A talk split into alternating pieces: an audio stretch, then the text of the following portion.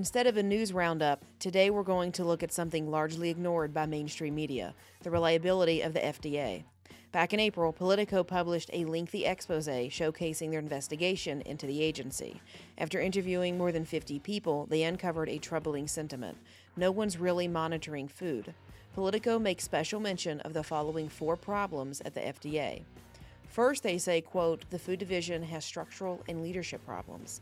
A cocktail of not paying attention, turf wars between food and drug divisions, a quote, deep seated culture of avoiding hard decisions, means that nothing is or will be getting done anytime soon on food safety.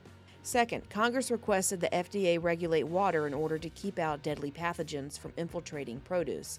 After 11 years, nothing has changed. As a result, there have been several major outbreaks involving produce, some of which were lethal. Third, the FDA dropped the ball almost entirely on ensuring the safety of baby food.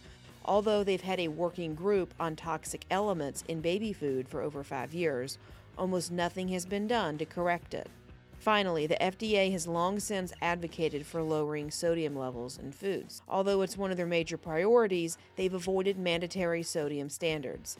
It's estimated that more than a quarter million people may die over the next 15 years as a result of their inaction.